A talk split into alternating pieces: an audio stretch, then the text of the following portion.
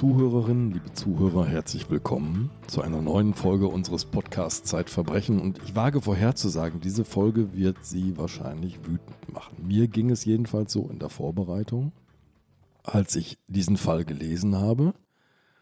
Aber zuvor etwas, worüber wir uns freuen. Sabine? Denn Ja. heute ist der 23. Februar. Das neue Magazin ist da. Genau. Unser neues Kriminalmagazin kann jetzt wieder käuflich erworben werden. Und alle Abonnenten, wir haben ja schon ein erkleckliches Grüppchen an Abonnenten gewonnen, die werden sich natürlich freuen, weil sie finden es jetzt in ihrem Briefkasten. Die kommende Ausgabe beschäftigt sich mit dem Titel Ich war's nicht. Es geht also um Ja, Menschen. das sagen doch alle, oder? Das sagen alle und bei einigen stimmt's. Und genau mit denen beschäftigen wir uns. Wir beschäftigen uns mit Menschen, die falsch verurteilt worden sind, die in die Mühlen der Ermittlungsbehörden geraten sind, der Strafverfolgung geraten sind und zum Teil schwer beschädigt worden sind, obwohl sie gar nichts getan haben. Das ist unsere Titelgeschichte. Und dann haben wir noch allerlei andere Geschichten, die alle super interessant sind. Eines davon ist von Jens Jessen, unserem Feuilletonisten, Star-Feuilletonisten, möchte ich sagen, der eine kleine Soziologie der dümmsten Bankräuber aufstellt. Und das Weitere sagt jetzt Daniel Müller an, der ja der neue Chefredakteur ist unseres Kriminalmagazins und auch heute unser Gast.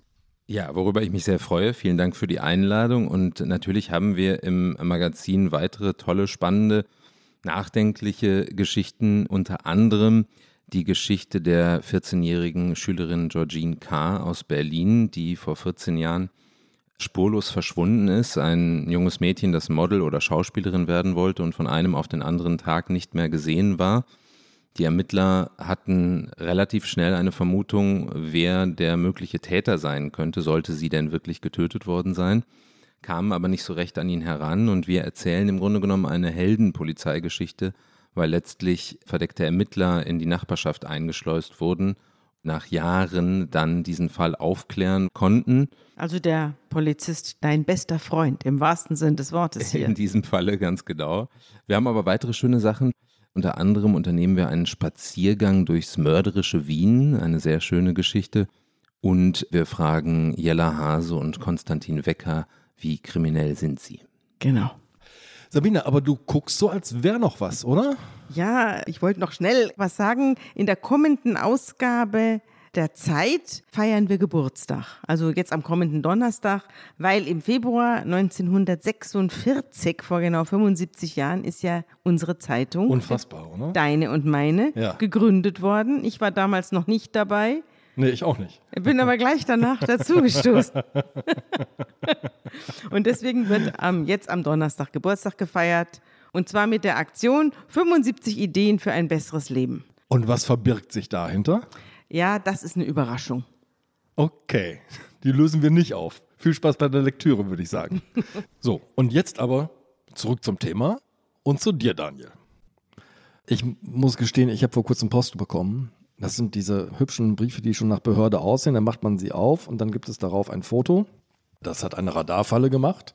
Und man kann mein Gesicht erkennen. Ich sehe relativ konzentriert aus. Ein solches Foto spielt als zentrales Beweismittel in dem Fall, über den wir heute reden werden, eine große Rolle. Ich finde das so irre, weil das ein so profanes Beweismittel in einem so unglaublichen Geschehen ist. Das Foto ist gemacht am 13. März 2016 um 20.21 Uhr. Das ist der Datums- und Uhrzeitstempel.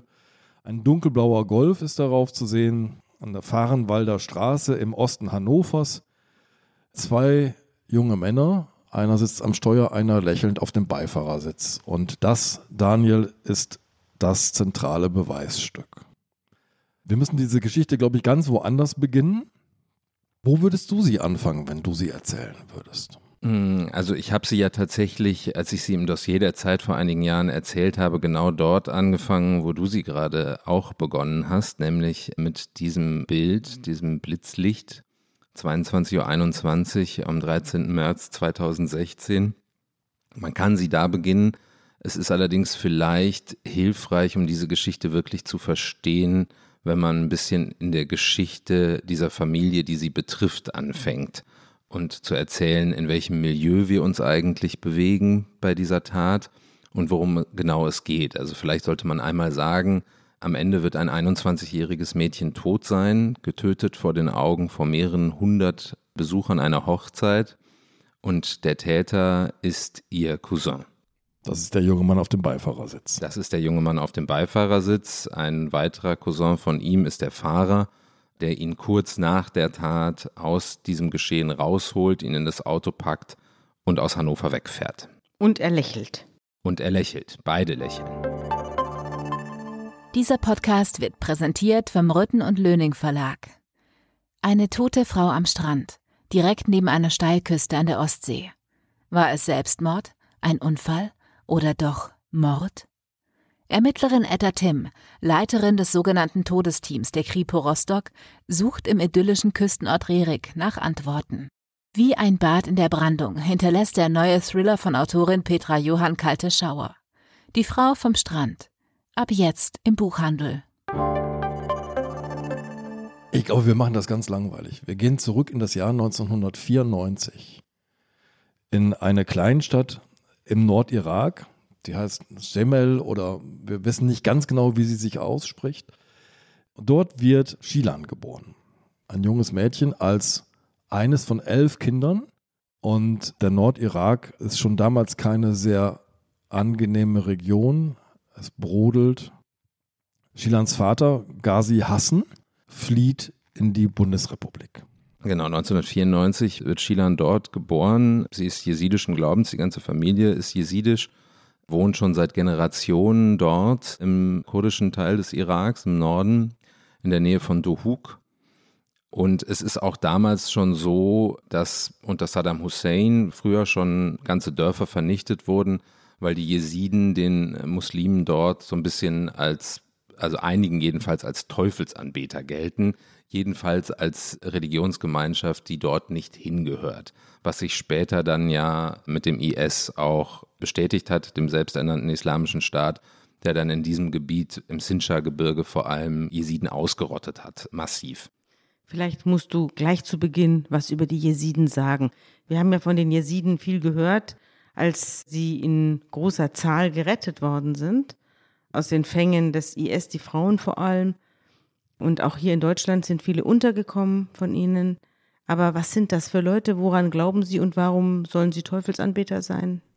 Mm, es ist eine sehr alte Glaubensgemeinschaft, eine der ältesten der Welt, die einen Gott kennt, aber keine heilige Schrift, keine Tempel, wo man hingehen könnte. Es ist eine Religion, die sich quasi innerhalb dieser Glaubensgemeinschaft auch mündlich weitergegeben wird. Also das ist eine sehr traditionsbewusste Volksgruppe die immer unter sich bleibt. Die Jesiden sehen im Grunde genommen so ein bisschen die Muslime als die Bedroher ihrer Religionsgemeinschaft, die da quasi an den Mauern klopfen und diese Mauern niederreißen wollen und die Jesiden ausrotten wollen.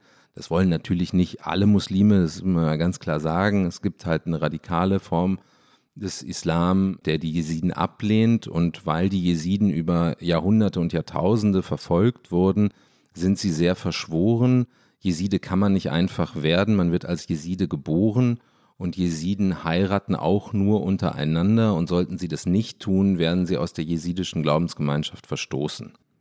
Deshalb ist es auch eine sehr überschaubare Gruppe, es gibt nicht so wahnsinnig viele.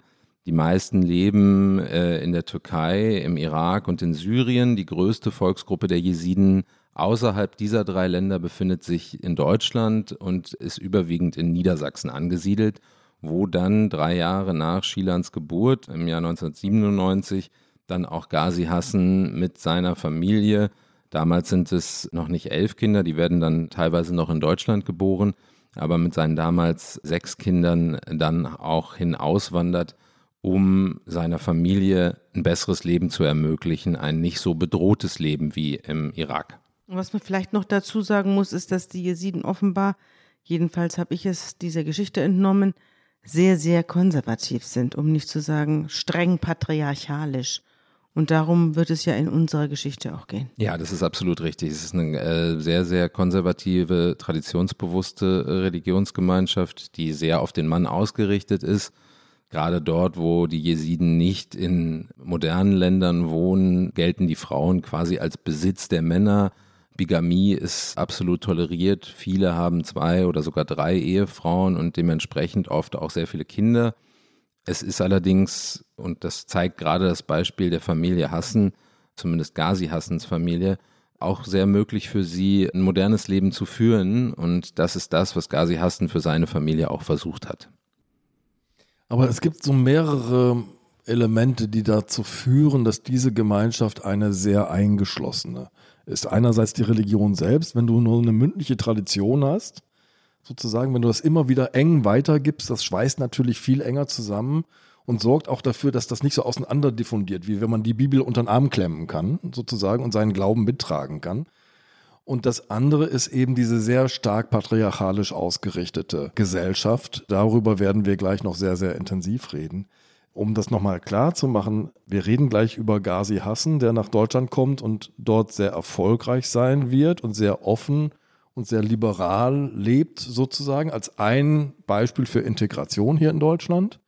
Seine Brüder, über die wir reden wollen, machen quasi genau das Gegenteil. Sie kommen aus einer Familie, in der noch der Vater zwei Frauen hatte und viele, viele Kinder.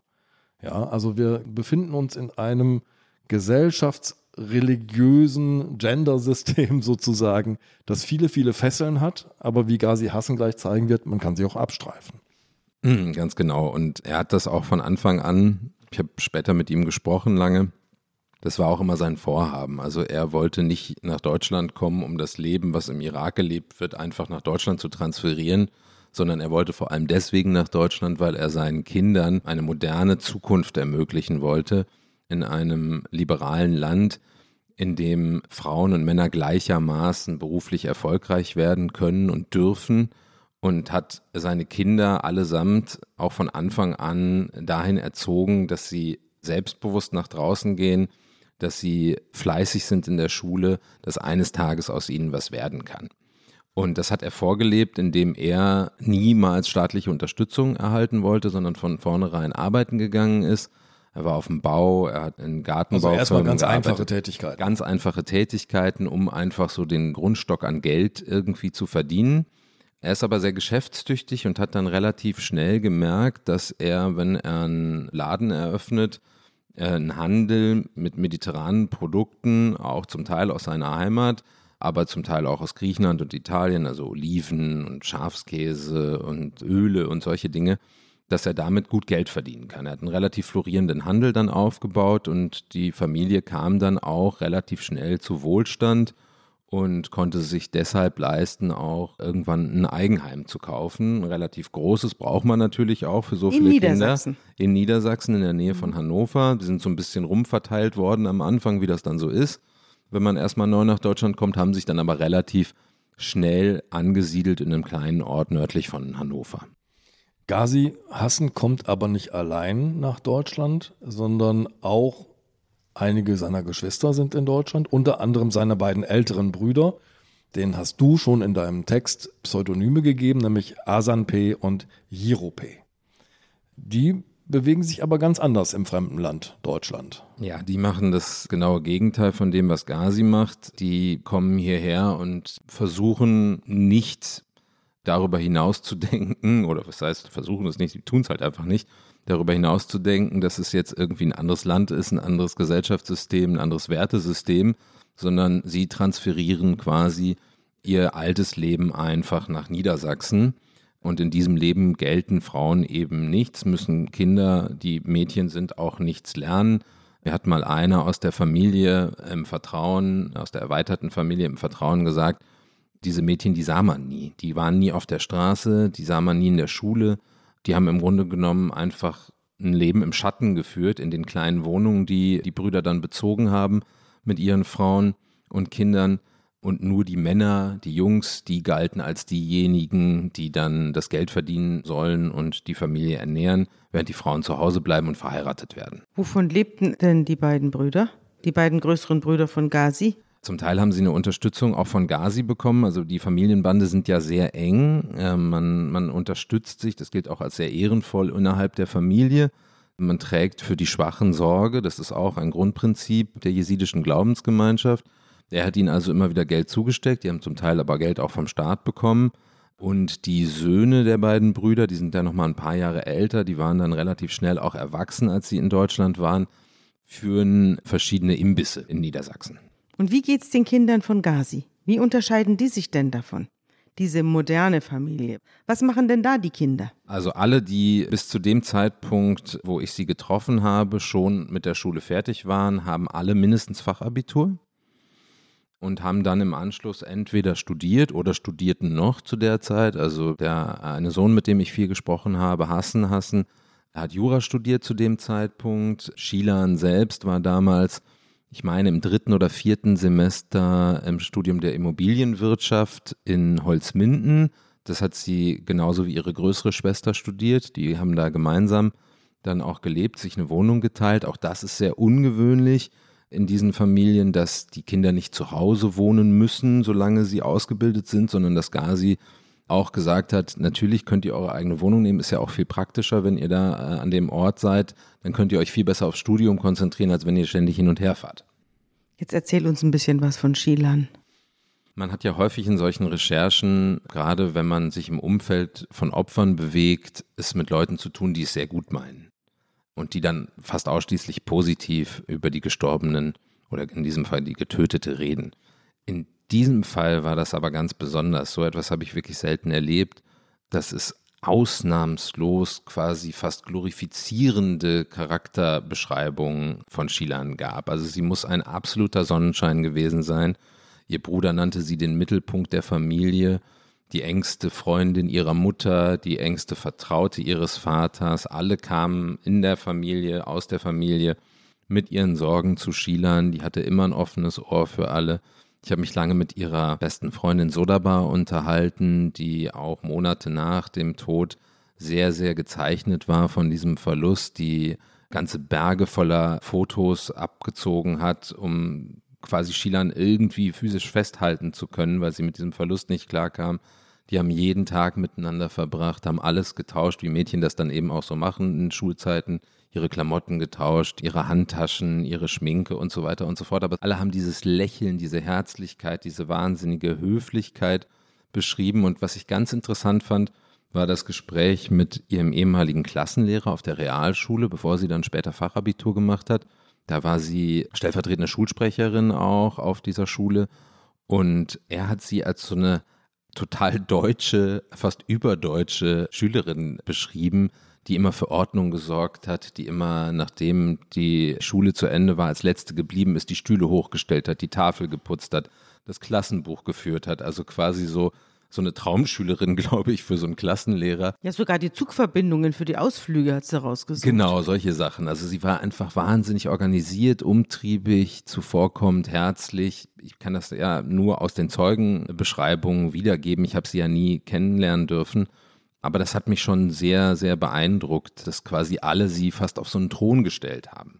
Und sie hat natürlich auch für die Mädchen eine Emanzipationsrolle gespielt, denn sie hat ja auch eine Arbeitsgemeinschaft für jüngere Schüler auf die Beine gestellt, die Sportspiele Spaß hieß. Also es war jetzt nicht dieses zurückgezogene Mädchen bleiben zu Hause und gehen am besten nicht schwimmen oder sowas, sondern es war eine Öffnung des Raums. Und sie war ja auch Lesementorin. Also es ging auch ums Lesen ja. und um die Literatur und um das sich vertiefen in Texte. All das hat sie ja auch vorangetrieben, wahrscheinlich auch im Geiste der ganzen Familie. Ja, im Geiste der ganzen Familie. Und das war natürlich gerade an dieser Schule, glaube ich, ganz toll für viele junge Mädchen, die aus Familien kamen. Also diese Schule hat bis zu 40 Prozent Schüler mit Migrationshintergrund. Wolfgang Pifo, der Klassenlehrer, hatte mir damals auch erzählt, was er da sonst so alles gesehen hat. Also die Kinder, die nie mit auf die Klassenfahrten durften, die Mädchen, die von ihren zukünftigen Ehemännern wie Privatbesitz da abgeholt wurden, die Väter, die die verhüllt in die Schule geschickt haben und so. Und sie war natürlich so eine integrative Kraft und so ein öffnender Charakter, der vielleicht diesen Mädchen auch eine Perspektive aufgezeigt hat. Hey, ich komme selbst aus einer sehr religiösen Familie, aus einer sehr traditionellen Familie, aber schaut mal, das geht auch, das kann man mit dem Leben auch machen wenn man sich ein bisschen was traut. Man kann auch gegen die eigenen Leute was sagen. Sie hat auch in der Schule vertreten, dass die Lebensweise einiger ihrer Verwandter sie total sauer aufstößt, dass sie das ein Unding findet, dass die Frauen klein gehalten werden und nicht arbeiten dürfen. ist für Gleichberechtigung eingetreten. Ich glaube, sie war wirklich so ein Vorbild für viele an dieser Schule. Ja, und auch der alte Religionszwist zwischen Jesiden und Muslimen, der wird hier nicht nach Deutschland getragen. Ihre beste Freundin Sodaba nämlich stammt aus einem muslimischen Elternhaus. Ganz genau. Und die Eltern haben sie, also haben Shilan auch total willkommen geheißen. Also Sodaba hat mir erzählt, die war wie eine weitere Tochter für sie. Und haben ganz eng zusammengelebt. Und das war auch so ein interkulturelles, interreligiöses Integrieren und sich gegenseitig verstehen und irgendwie wirklich was tun für die, für die Gemeinschaft, muss man ja sagen. Jetzt müssen wir noch einmal den harten Kontrast machen, indem wir zu Shilans Onkels rüber gucken. Nämlich dort, die Mädchen werden nicht nur kaum gesehen, weil sie in ihren Wohnungen versteckt werden, sondern die sind auch schon kurz nach ihrer Geburt verheiratet. Im Grunde genommen schon, ja. Also es ist oft so auch in der jesidischen Gemeinschaft, dass viele Ehen naturgemäß, weil diese jesidische Glaubensgemeinschaft ja so geschlossen ist, bleibt es natürlich nicht aus, dass viel unter Verwandten auch geheiratet wird, weil geht ja gar nicht anders. Und deswegen werden viele schon als Kleinkinder ihren Cousins, älteren Cousins versprochen. Einmal zu Ghazi Hassan. Ich finde, also zum Vater von Shilan. Ghazi Hassan ist, finde ich, so wie ich es bei dir gelesen habe, eine sehr besondere Figur. Nämlich, das klingt jetzt ja alles so ein bisschen wie eine Absetzbewegung. Ja, der kommt nach Deutschland und tritt jetzt sehr liberal auf, integriert sich sehr in diese Gesellschaft, wird zum Geschäftsmann aber die Beziehung zu seinen Ursprüngen, zu seinen Wurzeln verliert er eben nie. Es gibt den entscheidenden Moment, an dem der IS, ich glaube es ist im Jahr 2014, eben diesen gewaltigen, entsetzlichen Völkermord an den Jesiden begeht. 5000 Tote. Sabine hat schon gesagt, es sind eine Menge Menschen gerettet worden, aber zuvor sind auch 4000 Menschen in Gefangenschaft des IS geraten. Und Ghazi Hassan ist weit weg, aber er kann nicht anders, er muss jetzt helfen. Das liegt in seinem Wesen, glaube ich. Also einmal diese Linie stets zu halten in den Irak. Das wird sich auch später nochmal bei ihm zeigen. Er wird dann irgendwann sein Geschäft in Deutschland liquidieren und eine Firma im Irak aufbauen und viel Zeit auch dort verbringen. Tut er auch heute noch. Damals, als der IS über das Sinjar-Gebirge gefallen ist und, wie du schon richtig sagtest, einen grauenvollen Völkermord begangen hat, konnte er da nicht länger zusehen und ist sofort hingeflogen, hat super Kontakte in die internationale jesidische Gemeinde, hat binnen weniger Tage mit Hilfe von Freunden aus, aus Kanada, aus den USA, aus anderen Ländern 300.000 US-Dollar an Spenden zusammengesammelt, Er hat einen halben Supermarkt dort vor Ort leer gekauft, hat sich einen Helikopter gemietet, ist über das Sinjar-Gebirge geflogen und hat dort Lebensrationen an Wasser und Brot und Käse abgeworfen, sodass die Leute, die ja komplett eingeschlossen und abgeschlossen von der Außenwelt waren, wenigstens was zu essen und zu trinken hatten und hat dann selbst mit seinem eigenen Geld zwei äh, jesidische Mädchen aus den Fängen des IS herausgekauft und hat auch später dafür gesorgt, dass Kontakte entstehen konnten, als ja auch Deutschland sich sehr bemüht hat, jesidische Mädchen und junge Frauen da rauszuholen hat er da sehr viel vermittelt, weil er einfach unglaublich gute Kontakte in diese Region hat und bis heute hält und auch das halbe Jahr ungefähr momentan, jedenfalls bis vor einigen Jahren, ich weiß nicht ganz genau, wie es aktuell ist, im Irak verbracht hat. Also er ist der Vortreffliche in dieser Familie. Ja. Ja. Wir wissen aber nicht, warum er so viel moderner ist und so viel tatkräftiger als seine Brüder, die sich zum Teil an ihm ja festhalten aber selber nicht so furchtbar viel auf die Beine kriegen, außer dass sie äh, Söhne haben, die Verbrecher sind. Aber da kommen wir jetzt dann gleich drauf. Lass uns einmal zu den beiden Brüdern nochmal rübergehen, denn es klingt jetzt schon die ganze Zeit mit. Wir werden im Laufe dieses Falles über den Begriff Ehrenmord reden müssen und über den Begriff Ehre. Was mir nochmal die Augen sehr weit aufgemacht hat, ist, du hast mich erwischt in deinem Text bei einem Vorurteil, weil auch ich, wie viele andere wahrscheinlich, den Begriff des Ehrenmordes vor allem mit muslimischen Familien in Verbindung gebracht habe. Und auf der einen Seite relativierst du diesen oder korrigierst du diesen Blick mit Verweis darauf, dass das auch eine europäische Tradition ist. Ähm, ja, insgesamt gibt es Ehrenmorde auf der ganzen Welt. Erstmal muss man vielleicht ein bisschen über diesen Begriff reden, der ja sehr schwierig ist. Ich finde den sehr schwierig. Ja, Ich würde den am liebsten immer in Anführungszeichen setzen Genau. und sogenannte Ehrenmorde sagen. Genau, vielleicht können wir das ja, also wenn wir jetzt in Zukunft in diesem Gespräch von Ehrenmord reden, dann, liebe äh, Zuhörerinnen und Zuhörer, denken Sie sich die Anführungsstriche mit. Ja, es ist ja auch eine sehr, sehr perverse Vorstellung von Ehre, die dann dahinter steckt. Eben drum. So, also wenn wir jetzt davon reden, dann stellen wir uns nicht grundsätzlich hinter dieses Konzept, sondern wir berichten jetzt mal darüber.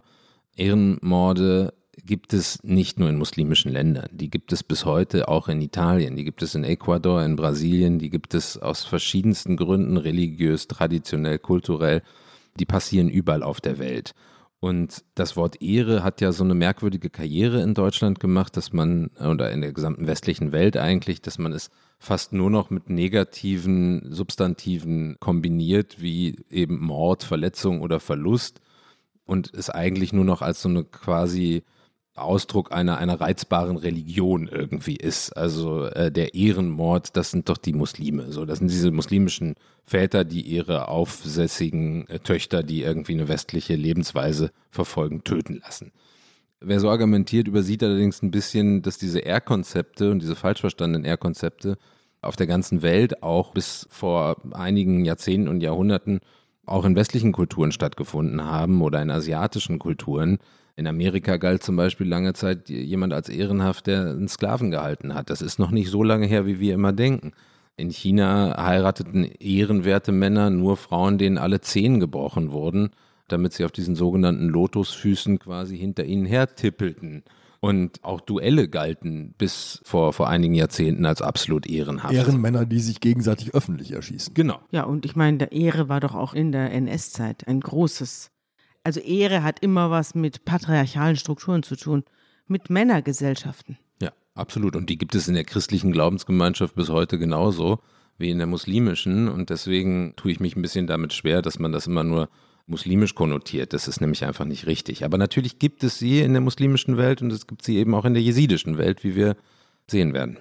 Aber du hast mit einem Experten darüber gesprochen, den du auch zitierst, der sehr deutlich sagt, dass dieses Konzept von Ehre eher ein soziales als ein religiöses Konstrukt ist. Das muss man hier, glaube ich, nochmal ganz deutlich herausstellen. Ja, oder? absolut. Das ist ein hochinteressanter Mann, Professor Jan Kieselan, Psychologe in Villingen-Schwenning, der auch als Gerichtsgutachter arbeitet und viele Täter auch begutachtet hat, der sich aber vor allem mit der Tradition der Jesiden sehr, sehr gut auskennt und mir erklärt hat, dass die Ehre quasi früher für die Jesiden so eine Art Ordnungssystem war in den Dörfern, in den jesidischen Dörfern im Irak oder in Syrien oder in der Türkei. So wer Ehre besaß, der achtete den Besitz des anderen, der achtete die Frau des Nachbarn, der behandelte alle mit Respekt. Wer ehrenvoll war, mit dem tauschte man Waren. So, so war das damals. Und wer die Ehre verloren hatte, weil er sie wie auch immer besudelte, der wurde sofort aus der Dorfgemeinschaft ausgeschlossen. Und das hat sich quasi über die Jahrzehnte und Jahrhunderte so tief eingegraben in die Seele, dass das halt immer weitergegeben wird und das quasi auch, wenn Jesiden nach Deutschland kommen oder in andere westliche Kulturen, das so tief in denen drin sitzt, dass die Ehre als Grundkonzept überall ist, also und alles, alles irgendwie äh, bestimmt. Im Fall der Familie, über die wir hier reden, der großen Familie, über die wir hier reden, sorgt dieses R-Konzept für einen Umbau quasi in der Hierarchie der Familie. Denn wir haben ja die ganze Zeit über Ghazi Hassan gesprochen und über seine Taten, seine Wohltaten. Seine beiden älteren Brüder haben jetzt nicht sozusagen das große Anrecht des älteren Bruders, sondern in der Familie, in dieser Tradition gilt derjenige, der besonders Gutes tut für die Gemeinschaft, als der Ehrenhafteste. Das heißt, Ghazi Hassan ist sozusagen der Ehrenstreber in der Familie und steht jetzt in der Hierarchie ganz oben, oder?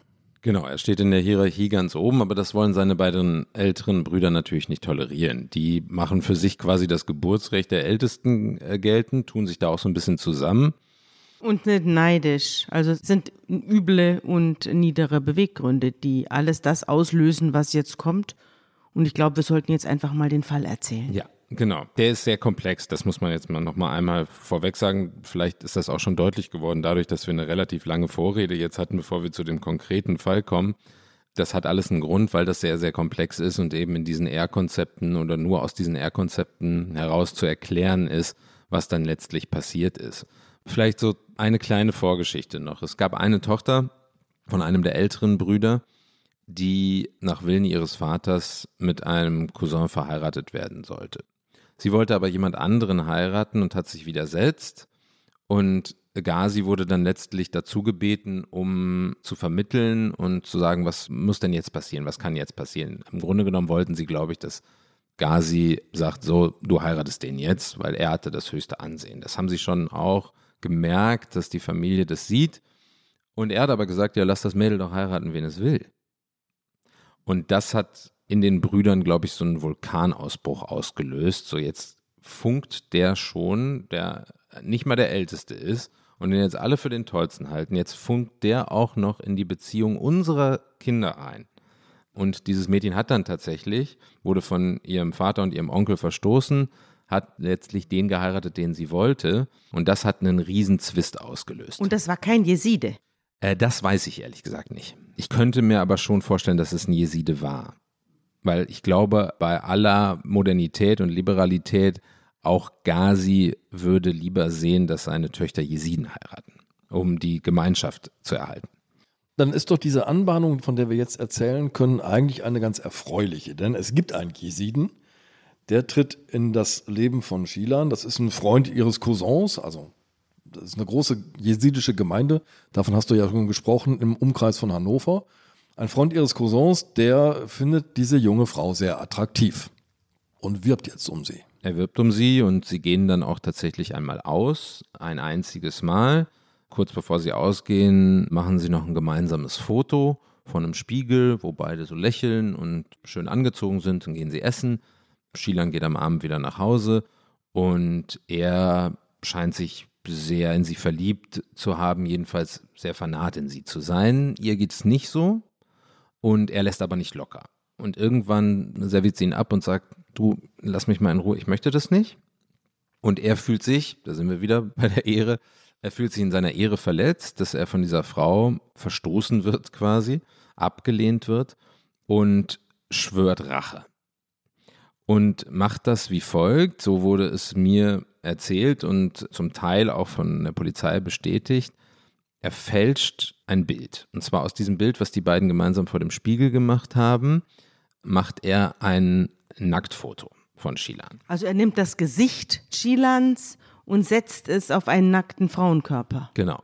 Und verschickt diese Bilder an einige ihrer Cousins und auch an einen ihrer Brüder, wenn ich mich recht erinnere, und eben auch an die beiden Brüder von Ghazi, die beiden älteren Brüder. Man kennt sich da in dieser Gemeinschaft. Und plötzlich sind also Nacktbilder von Shilan im Raume und man muss sich das nochmal kurz vergegenwärtigen. In der jesidischen Gemeinschaft gilt im Grunde genommen jede nicht von den Eltern autorisierte Verabredung zwischen Mann und Frau als etwas sehr Ungewöhnliches und alles, was nicht erklärbar ist, wird sexuell konnotiert. Und jetzt plötzlich tauchen diese Nacktbilder auf und das führt zu einer riesen Ehrverletzung Schilans und auch einer Ehrverletzung von Schilans Familie und im Grunde genommen von der gesamten Großfamilie. Jeder kann erkennen, dass diese Bilder gefälscht Das sind. wollte ich gerade fragen. Also eine primitive Montage bringt jetzt hier einen Riesenaufstand in diesen Familienverbund. Genau, das hatte mir der Experte Professor Kieselan auch gesagt. Das spielt am Ende des Tages dann gar keine Rolle mehr, ob die echt sind oder nicht. Weil einfach die Ehrverletzung ist da, da sind Nacktbilder und man hat das jetzt sexuell konnotiert und das muss irgendwie aus der Welt geschafft werden. Shilan hat das in ihrer eigenen, sagen wir jetzt mal, Kernfamilie schon sehr früh öffentlich gemacht. Ne? Sie ist zu ihrem Vater gegangen, diese ganze Geschichte sozusagen mit ihrem Verehrer in Anführungszeichen und hat ihm sehr deutlich gesagt, pass mal auf, der Typ belästigt mich. Ich will das nicht. Ne? Also das ist sehr transparent in der eigenen Kernfamilie, Ja. sodass auch vermutlich dieser digitale Racheakt in der Kernfamilie natürlich sofort einzusortieren ist. Sofort einzusortieren, die haben ihr auch sofort geraten, dann geht zur Polizei, zeigt das an Ja. und das hat sie auch getan, weil sie tatsächlich einfach Angst hatte vor der Rache von diesem Verehrer. Und aus dieser Anzeige ist, glaube ich, meines Wissens nie was geworden. Also die haben das zwar schon ernst genommen, aber da ist letztlich nie was draus geworden. Aber man hat sich auch keinen Anwalt genommen. Nee, Das hätte man ja auch tun können, dass man sich einen Rechtsvertreter nimmt, der der Sache dann ein bisschen Schwung verleiht, auch bei den Strafverfolgungsbehörden. Ja, absolut. Das hätte man machen können. Zu dem Zeitpunkt ist denen das, glaube ich, nicht so recht erschienen, dass das eine Möglichkeit ist. Sie haben gedacht, sie können es noch intern lösen. Ganz genau. Man löst halt dort lieber Konflikte intern. So. Und äh, nun war die Ehrverletzung da und Ghazi war im Irak, ist seinen Geschäften dort nachgegangen. Und die älteren Brüder von Ghazi haben sich dann überlegt, naja gut, wie könnten wir diese Ehrverletzung von uns quasi abwenden? Wie könnten wir sie heilen? Indem wir, also der älteste Sohn stellt dann quasi seinen Sohn zur Verfügung, um Shilan zu heiraten und damit diese Schande quasi auszumerzen. Also die Schande beruht jetzt nicht auf dem, der diese miese äh, Montage gefertigt und in Umlauf gebracht hat.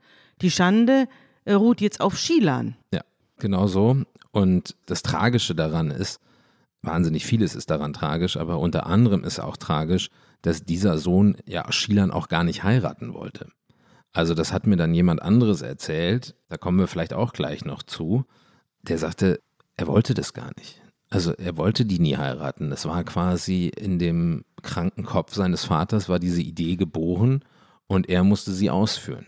Also zwei wurden jetzt zusammengezwungen. Genau. Weil es einen solchen Druck in der Familie gab. Liebe Zuhörerinnen und Zuhörer, Sie können unsere Blicke nicht sehen, die hier am Tisch so hin und her gehen, weil die irgendwo zwischen aufsteigender Wut und Unverständnis hin und her pendeln.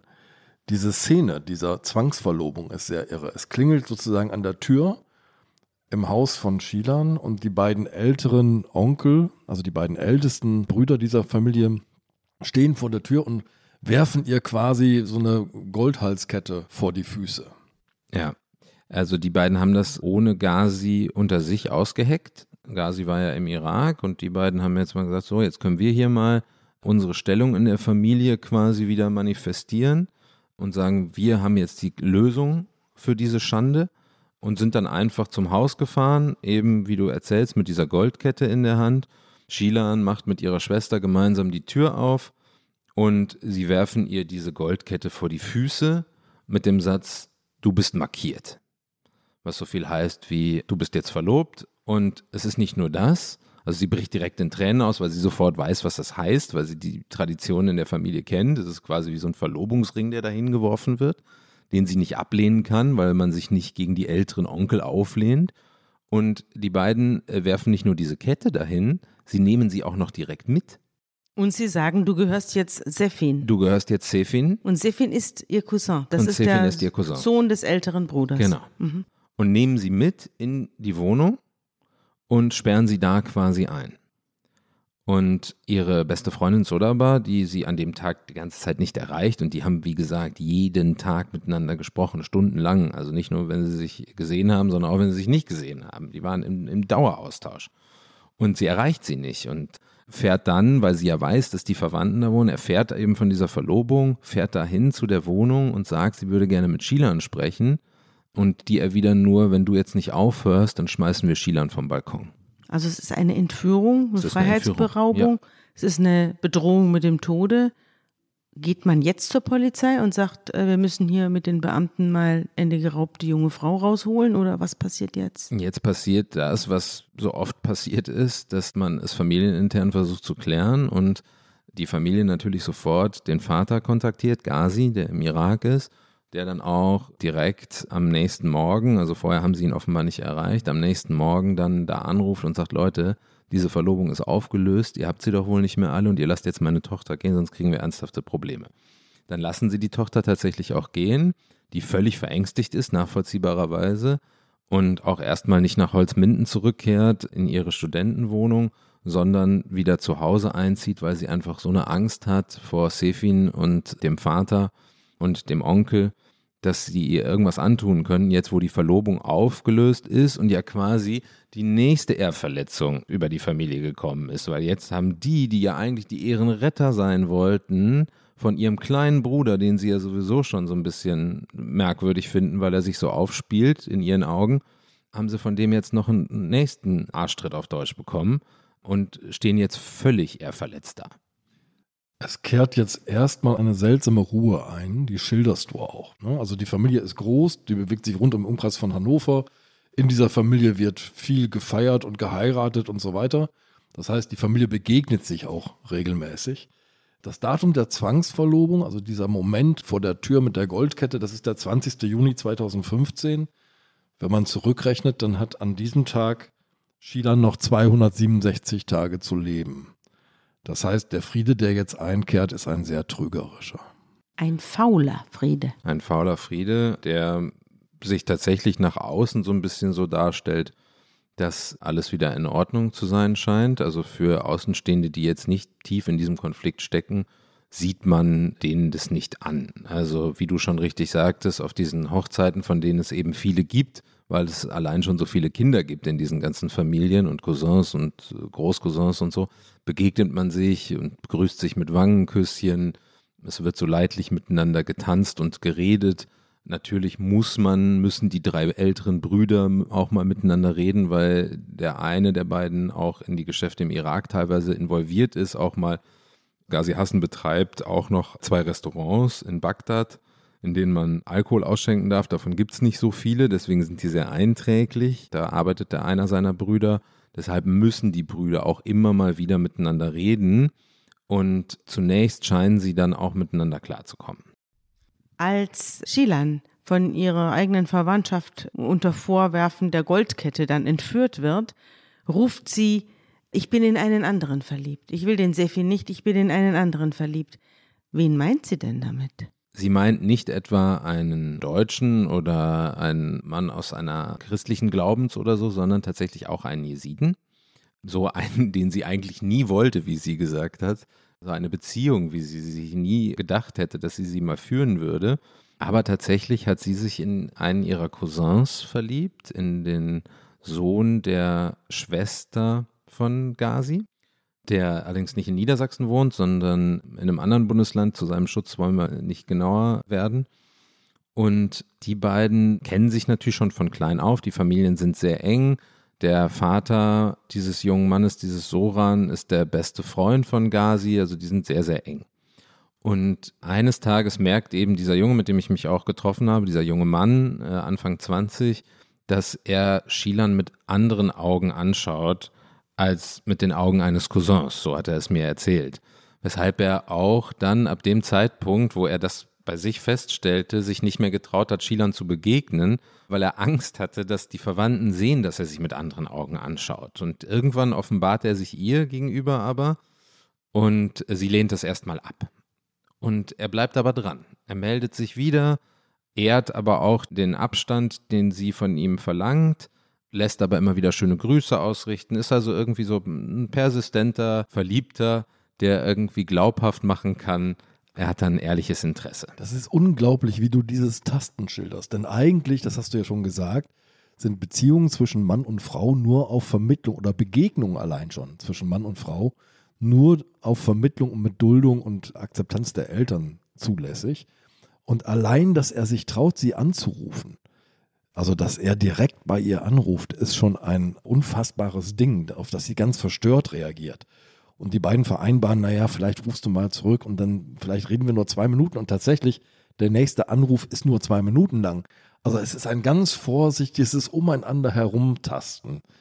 Aber es beginnt. ist auch eigenartig, finde ich, dass sie auf der einen Seite eben ein Studium hat und über Wertermittlung und Immobilieninvestments auswendig lernt oder Klausuren schreibt und Referate schreibt und auf der anderen Seite dann doch diese sehr traditionelle Art hat, sich mit einem Mann zu beschäftigen, in den sie doch sich dann langsam auch verliebt. Aber die gehen dann nicht zusammen ins Kino, sondern halten sich dann schon an die Kleiderordnung der Jesiden. Das finde ich auch wieder einen interessanten Zwiespalt innerhalb dieser Person Schilan. Das zeigt vielleicht ganz gut, was ich vorhin versuchte zu erklären, dass sich das über Jahrhunderte einfach in die Gene eingeschrieben hat. Also sie hat das natürlich dann auch immer so vorgelebt bekommen und aus der ganzen Gemeinschaft, nicht nur aus ihrer Kernfamilie, sondern sie kannte es halt einfach gar nicht anders. Und so modern und liberal sie war, so gleichzeitig rang sie natürlich auch mit diesen traditionellen Werten und wusste auch, als er sie dann mal anrief, huch, das geht jetzt aber eigentlich nicht. So, also es ist ein sehr interessanter Zwiespalt, finde ich auch.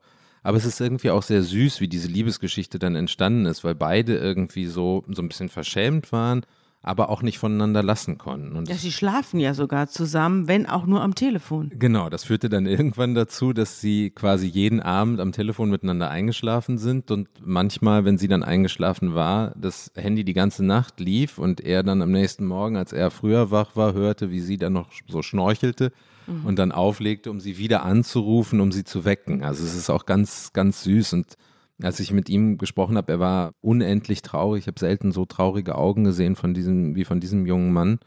Da war, glaube ich, eine ganz große Liebe in ihm. Und er war es auch, das haben mir mehrere erzählt, aber er hat mir halt auch erzählt, er ist gut mit Sefin befreundet gewesen, mit dem späteren Täter. Und er hat ihm im Vertrauen von dieser sich anbahnenden Beziehung erzählt und hat gesagt, ich werde diese Frau heiraten und ich werde bald bei Gazi um ihre Hand anhalten. Und Sefin hat gesagt, ich freue mich für dich, ich werde auf deiner Hochzeit tanzen. Derselbe Sefin, dessen Vater und dessen Onkel dann vor der Tür stehen, um sie zu entführen. Und derselbe Sefin, der sie dann zuletzt auch tötet. Dazwischen liegen nur zwei äh, Wochen oder drei, also zwischen diesem Gespräch zwischen Soran und Sefin, in dem Sefin sich freut, und dieser Zwangsverlobung. Und natürlich bekommt Soran das dann auch mit. Darf ich mal fragen, was die für eine Ausbildung haben, die Jungs? Also von ihr wissen wir es ja und von den anderen Kindern des Gazi ja auch. Aber was hat denn der Sefin gelernt? Was hat der Soran gelernt? Was, was machen die den ganzen Tag, wenn sie nicht auf ihre Ehre achten? Also ähm, man kann das nicht über einen Kamm stellen, da gibt es natürlich sehr unterschiedliche Ausbildungswege. Ich kann es auch nicht für alle genau sagen, weil der Versuch mit der Familienseite der älteren Brüder und deren Kindern und so zu sprechen, extrem abgeblockt wurde. Also so ganz im Geheimen hat mich dann, ich habe überall meine Karte hinterlassen und habe überall Briefe eingeworfen. Und am Ende des Tages hat sich dann einer gemeldet, hat mir ein bisschen was erzählt. Aber genau beantworten kann ich es nicht. Ich weiß allerdings so vom Hören sagen, dass die meisten dann zur Hauptschule gegangen sind von den Jungs. Manche haben aber auch mittlere Reife gemacht. Viele führen Imbisse, haben aber auch teilweise ganz normale Ausbildungsberufe dann gemacht. Ja. Und es gab ein, ein Gespräch dann nach der Zwangsverlobung wieder zwischen Soran, dem Verliebten, und Sefin, dem nun ebenfalls Zwangsverlobten, wo Soran dann gesagt hat, ey, du hast dich doch für mich gefreut. Vor drei Wochen, als wir miteinander gesprochen haben. Du hast gesagt, du tanzt auf meiner Hochzeit. Und jetzt das. Und dann hat er sich entschuldigt und hat gesagt, ich wollte das nicht. Ich wollte das nicht. Glaubhaft? Für Soran glaubhaft. Liebe Hörerinnen und Hörer, die aktuelle Ausgabe des Magazins Zeitverbrechen ist jetzt online im Zeitshop bestellbar und im bundesweiten Pressehandel erhältlich. Sie wollen keine Ausgabe mehr verpassen? Dann abonnieren Sie das Magazin zum Vorteilspreis unter dem Link www.zeit.de/slash verbrechen-abo. Hier entspinnt sich ein irres Drama innerhalb einer Familie, einer großen Familie. Und wir müssen jetzt, glaube ich, zu dem Punkt gehen, an dem sich dieses Drama entlädt. Und es entlädt sich auf entsetzliche und sehr öffentliche Weise. Wir haben ja schon darüber gesprochen. Es gibt diese jesidischen Großhochzeiten rund um Hannover. Und jetzt steht mal wieder so einer an, am 13. März 2016. Das sind so große Hallen, die werden dann mit großen Teppichen ausgelegt und geschmückt und 700 Menschen versammeln sich, um eine Hochzeit zu feiern. Ich war mal auf so einer Hochzeit. Das war keine jesidische, aber es war eine afghanische. Das sind, haben Freunde von mir, deren Verwandte haben geheiratet und ich wurde da eingeladen. Und das war eine wirklich interessante Erfahrung und sehr, sehr, sehr, sehr schöner Abend war das. Und da hat auch das stattgefunden, was du dann beschreibst, dass die Männer Whisky trinken und die Frauen trinken Tee oder, oder Wasser. Und das ist bei solchen hohen Feiertagen oder bei solchen großen Gelegenheiten, tranken auch die muslimischen Freunde von mir, die sonst kein Alkohol trinken und wo es immer nur Tee gibt bei denen, die tranken da Whisky, aber, aber dann auch richtig guten Whisky. Ich, äh, ich weiß gar nicht mehr, was ich getrunken habe, wahrscheinlich auch ein Glas Whisky. Es ist eine dieser Hallen, äh, die tatsächlich für genau solche Feste ausgelegt ist, wo auch ganz viele Hochzeiten stattfinden in dieser Größenordnung, die man ja bei uns jetzt nicht so unbedingt kennt. Die wenigsten von uns werden mit 700 Gästen geheiratet haben. Dort ist das ganz normal. Und das ist eine riesengroße Feier. Es wird viel getanzt, ein, ein kurdischer Musiker singt schöne Lieder über die Liebe. Es gibt irgendwie Hähnchenbrust in Champignonrahmen. Unglaublich viel zu essen. Und das Paar sitzt auf so einer Art Thron. Die sind so separiert und werden dann speziell gefeiert. So erhöht über den anderen. Also es ist, glaube ich, wahrscheinlich im Normalfall eine sehr, sehr schöne Feier und das war es an diesem Abend auch. Und kurz nach 22 Uhr, nachdem der Sänger eine ganze Weile äh, lang performt hat, nachdem das Essen aufgegessen ist, gibt es eine Pause und alle ruhen sich so ein bisschen aus. Das Licht geht an, es ist plötzlich taghell in dieser Riesenhalle. Die Bühne wird abgesperrt, die Tische werden zusammengeschoben, weil gleich der Höhepunkt quasi kommt. Die siebenstöckige Hochzeitstorte soll reingebracht werden. Und Shilan sitzt mit ihren Schwestern und Cousinen und Freundinnen so am Rand, relativ am, nicht so weit vom Eingang entfernt, zieht mal kurz ihre Schuhe aus, die hohen Schuhe, Füße schmerzen vom Tanzen und tuscheln ein bisschen rum, kichern, lachen, freuen sich, haben eine gute Zeit. Und ihr Bruder ist ganz in der Nähe, der sucht nämlich gerade die Gebetskette seines Vaters Gazi, der die verloren hatte. Dann passiert Folgendes. In einem Teil der Halle, im hinteren Teil, klirrt es plötzlich überall. Es werden Flaschen von der Empore geschmissen und Gläser, sodass alle abgelenkt sind und dahin gucken und nicht mitbekommen, dass Sefin sich plötzlich seiner Cousine Sheila nähert, sie mit der linken Hand packt und mit der rechten ihr eine Pistole an die linke Schläfe hält und sofort abdrückt. Sheila sagt nach vorne, so hat es mir Hassan später erzählt, der quasi direkt daneben stand. Und er reißt den Kopf nochmal hoch und feuert zwei weitere Schüsse ab auf den Kopf und auf den Hals. Und dann sagt sie zu Boden, irgendwer ruft in dem Raum auf Kurdisch Sefin Shilo Kusht, wenn ich mich richtig erinnere, was so viel heißt wie Sefin hat Shilan getötet. Und dann bricht ein unglaublicher Tumult aus. Keiner weiß so richtig, was ist hier eigentlich passiert, denn man hat die Pistole gesehen, offenbar ist Shilan tot. Sefin rennt weg und Hassan und sein kleinerer Bruder versuchen ihn aufzuhalten, bekommen ihn auch zu fassen werfen ihn zu Boden und in dem Moment spürt Hassan plötzlich eine Faust in seinem Gesicht und geht ein bisschen benommen zu Boden und sieht noch, wie ein anderer seiner Cousins den Täter Sefin hochzerrt und mit Hilfe offenbar weiterer Cousins, das konnte aber nie ausermittelt werden, die quasi Platz schaffen, die offenbar eingeweiht waren, die ja auch offenbar diejenigen waren, die diese Gläser und Flaschen da in der anderen Ecke zur Ablenkung von der Empore geworfen hatten, schaffen es Sefin und sein Cousin Hamid aus der Halle raus, steigen ein in den Golf, der dann wenige Minuten später um 22.21 Uhr und vier Sekunden an der Fahrenheider Straße in Hannover in den Blitzer in die fährt. Fährt. Ja. Damit sind wir genau bei dem Bild, das am Ende als der Beweis da sein wird. Wo findet sich der Golf am Ende wieder? Der Golf wird am Ende in Italien gefunden. Etwas unklar ist, also äh, Hamid, der Cousin, steigt vorher aus in Deutschland. Er wird sich später dann verteidigen damit, dass er sagt, er wollte nicht dem Mörder zur Flucht verhelfen, sondern er wollte quasi nur einen weiteren Mord, nämlich einen Lynchmord an seinem geliebten Cousin Sefin verhindern durch die Brüder von Shilan. Und deswegen habe er ihn da rausgeholt und Sefin habe ihn dann während der Fahrt gebeten, auszusteigen, ihm das Auto zu überlassen und er dachte, Sefin würde dann zur Polizei fahren und sich selbst stellen. Das war quasi die Verteidigungsstrategie des Fluchtfahrers. Hamid, also dieser Fluchthelfer und die anderen, die dem Mörder zur Flucht verholfen haben, das sind wiederum die Söhne der beiden größeren Brüder. Genau. Und das Auto wird also in Italien gefunden, von Sefin keine Spur.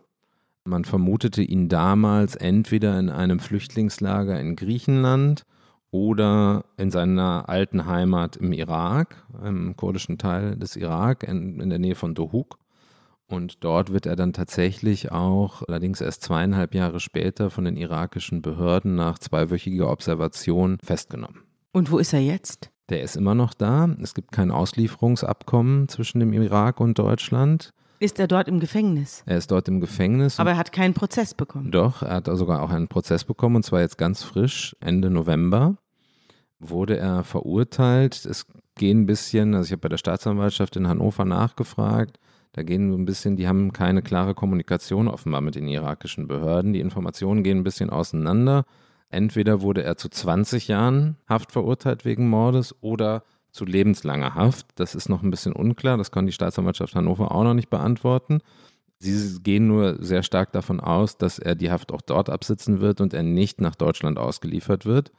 Aber immerhin hat er seine Strafe bekommen, interessanterweise allerdings in Abwesenheit jeglicher Zeugenbefragungen und Aktenaus, also es gab einen kleinen Aktenaustausch offenbar zwischen den Behörden, aber letztlich haben die ihm da einen Prozess gemacht, den man in Deutschland nie hätte führen können.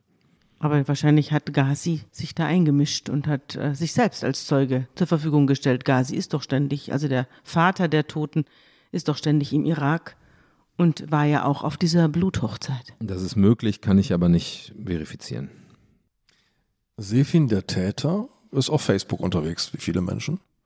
Da finden sich Zitate wie, viele haben mich einen Ehrenlosen genannt, aber jeder, der mich kennt, nennt mich einen Ehrenmann. Und jetzt auf der Flucht, wir gehen nochmal zurück in diese Fluchtsituation, aus der Flucht schreibt er, die ganze Familie wusste Bescheid. Und das ist jetzt nochmal so ein ganz hinterhältiges Moment, wo er sagt, naja, also das haben wir doch alle gemeinsam beschlossen, und zwar inklusive der Kernfamilie von Schielern. Genau, das ist, glaube ich, das, was es aussagen soll, um einfach auch nochmal ein bisschen Gift zu streuen gegen Ghazi und seine Kinder dass sie quasi auch mit unter der Decke steckten, weil sie seien doch letztlich auch nur, wie er, traditionsbewusste Jesiden, die wussten, es ist nicht anders zu lösen, diese Ehrverletzungen wären nicht anders aus der Welt zu schaffen gewesen als durch diese fanalartige Tat. Und das ist natürlich für die Familie ein derartiger zweiter äh, ja, ich, mir fehlt das Wort gerade, weil, das ist, geht, geht ja über den Verstand, was da passiert. Also er tötet die Tochter seines Onkels, seine eigene Cousine und wirft quasi ihrer gesamten Familie vor, Mitwisser zu sein. Mitwisser zu sein. Und das ist für sie, für die natürlich nochmal ein zweiter Mord quasi. Ja, innerhalb dieser ja eigentlich sehr vertrauensvollen Gemeinschaft, die die Jesiden bilden, insbesondere in den Kernfamilien. Und das ist natürlich etwas, was sie nicht auf sich sitzen lassen konnten, weshalb sie auch die gesamte Familie, insbesondere Ghazi und seinen Sohn Hassan, bei den Ermittlungsbehörden immer wieder dafür geworben haben, mehr Ermittlungseifer da reinzustecken. Und für die war es, glaube ich, auch ein ganz schwerer Moment. In dem Jahr, wo Sefin auch erwischt wurde, passierte der Mord an Susanna mhm. äh, in Wiesbaden. Und Dieter Roman, der Bundespolizeipräsident, flog persönlich in den Irak, um den Täter abzuholen. Das ist nur 150 Kilometer weiter gewesen von dem Ort, wo Sefin kurz davor entdeckt wurde.